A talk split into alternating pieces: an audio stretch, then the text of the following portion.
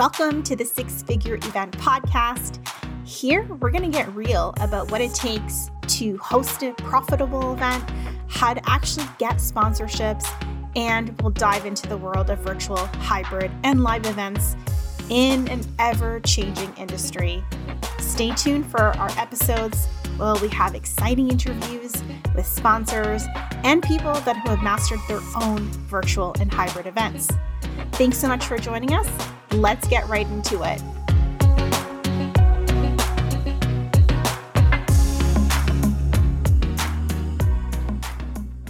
Hello, and good afternoon, good morning.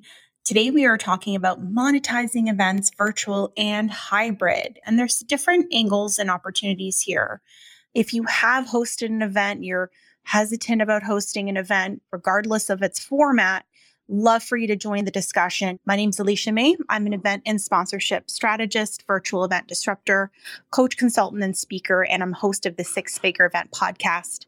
I was just named one of the top 40 under 40 event profs in 2022 by BizBash, the world's leading news uh, industry news for events. And I'm super excited to be here to talk all things events. So, as we get into the, um, the core bulk of our, our content today, monetizing events, it's funny because I was just on the call with Forbes Riley and we were talking about monetizing her events for next year. And she said to me, and this is a good kind of statement to think about, you know, just her ideas. Like she's visionary. She's very like right side of the brain. She loves events. She loves the community, but leading up to it and the logistics and the planning and the understanding of how and where you can make money really kind of boggled her mind. And so she thought, well, you know, what are some ways to make money or what are some ways that I'm not in the red and money can be definitely defined as money in your hands. It can be defined as monetizing in other formats, whether that is relationships or partnerships or brand part sponsorships. So it really can be different buckets of monetizing, and you can put your own spin and verb into it.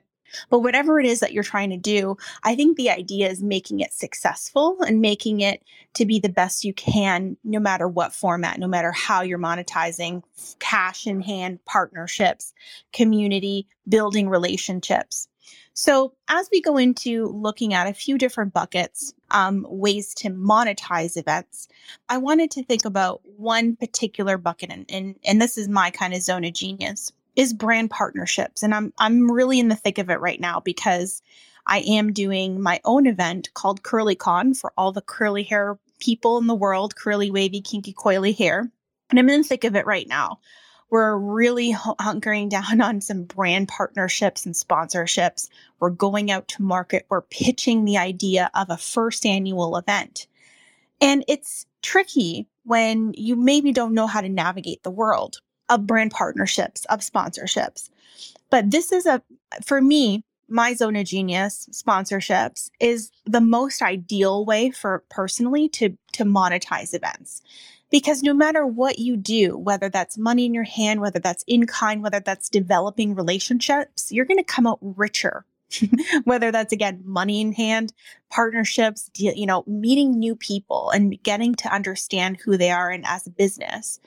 So whatever comes out of it, whether, like I said, money, partnership, in kind donations, or just the idea of meeting somebody new and understanding them, treating them like a human, treating them like um, the person that they are, I'm already richer at the end of this. Now, sponsorships in my world definitely come with a few different monetization effects, right? We're going to look at the hard covering the hard costs of the event. We're going to look at getting our attendees the best possible experience that they can, whether that is through tangible items in their hands, because this is a virtual event. So we have to make sure that the engagement is up. That's a whole other conversation, but the engagement, the retention, the touch, feel, smell of the event is now coming into their own homes and coming into the experience that they have when they open up their computer. So the monetization of that really comes through how can we touch that attendee, you know, in a nice way, of course, um, every step of the way. And that could be the brand partnership and sponsorships I was talking about. It could be through getting those physical items delivered to their door. It could be through some sort of community gathering before the event. It could be through Instagram Live. It could be a takeover of a blog, a podcast. So we look at the journey that the attendee and the brand sponsor looks at through and through. And monetization really comes in okay, how can we connect the brand into the event every step of the way? As I mentioned, the journey itself. And you know, one thing that I do is I never take no for an answer. I don't know about you, but there's always another way to collectively work with somebody, even if there's no exchange of money. There's always another way to work somebody. Collaboration, more intentional branding, more intentional alignment is absolutely something that can happen. The fact that, again, I love kind of the, un because everyone thinks about monetizing in a conventional sense of money, money, money, but the people to people building up the community. And that's, I feel, again, people understand, need to understand that it takes time to develop these relationships. Um, it takes time to develop long term partnerships that last three years, two, five years, 10 years, whatever the years may be. And that's what all I think as you come around, as you grow and learn and, and, you know, blossom in your life and career, it's the experience that people remember. So monetizing definitely goes hand in hand with the experience and the success of how you treat attendees, you know, affiliates, whatever it is in your in your business and in your event space particularly. There's another method of understand we talked about sponsors we talked about partners just a little bit. If you want more information feel free to go to eventistry.com that's my agency. I talk all things events i live breathe eat sleep events. Literally had a dream about an event last night.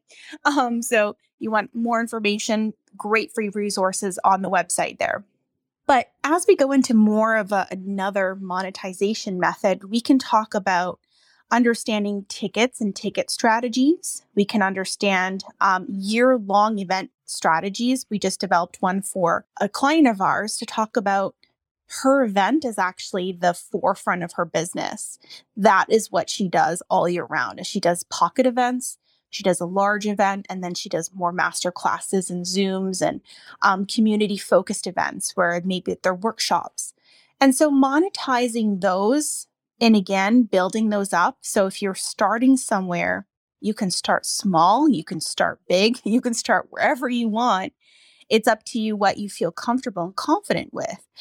Myself, I know how to put on an event. Obviously, I've done it for many different organizations like NASA and Pepsi and United Nations. So I want to go big or go home. And that's my event. So through my ticket strategies, as I wrote it down, and one thing to note is I write all of my strategies, my brain dump, my thoughts, my processes on, you know, my iPad or my computer or get a good old fashioned piece of paper and write your strategies down and write your and again fancy word strategy. It could just be your thoughts on how to make more money and or improve your relationships at the events. You know i just had a brief call with my team today about i really want to monetize my relationships and again using monetize as a as a word today in in in unconventional setting but monetize my relationships with my sponsors i want them to feel like i've held their hand from the moment they said yes to outside of the event later on a week later every step of the way so we have a very good streamlined process i use Asana Asana by the way project management tool on how i'm going to deliver what they paid for because it's an exchange, right? If they've per- given me money, they've given me 10K, I have to provide that experience for them. So that success to me is super important. That's what I'm living and breathing. But back to ticket sales, and then we'll go over to Kenneth is ticket sales are definitely a, an important tool when it comes to selling events however it doesn't necessarily mean that it's the the first thing that you want to look at when monetizing your events there's strategies there's ways to implement different you know levels of ticket tiers you know basic premium vip tickets it still doesn't really matter about ticket sales I don't want you to focus, you know, solely on that. I had a client that solely focused on, okay, I'm going to sell $20,000 of ticket sales. And she came to me and said, my, my smallest ticket price is $997. And I thought, oh my goodness, that's a little, you know, it depends. It depends on what you're doing, it depends on your niche and what you're, what you're focusing on. But it didn't seem attainable for the amount of people she 500 people in the room. Well, you know, unless you're celebrity status, and even in that capacity, no one's going to be paying that much money if you want a small, intimate retreat. So I had to rework her ticket price, where her tickets actually covered the cost, the core cost of the event. And she then ended up making um, a lot of money through brand partnerships versus the ticket strategy. Now you can reverse that. Some events that we do, technology events and tech related events, very heavily focused on tickets as the main income driver because we have our 497 tickets because you know we have our 997 we have our 1297 tickets that have a lot of people coming through the doors so depending on guest, you know, really, you know, whatever it is, every strategy is different, is my was my thought. And every way that you come into it, every event is different. So no matter what, you have to look at every single um, aspect of your of your event. Talk soon, my friends. Go make sure those six-figure event dreams happen. You are a rock star for listening to today's episode, and I want to hear from you. Head on over to Instagram at Eventistry by Alecia give me a quick follow, and then slide into my DMs. God, I hate that term, but I'm going to say it anyway. Slide into my DMs and let me know what was the worst virtual event that you've ever been to. I'm going to do a next episode on this.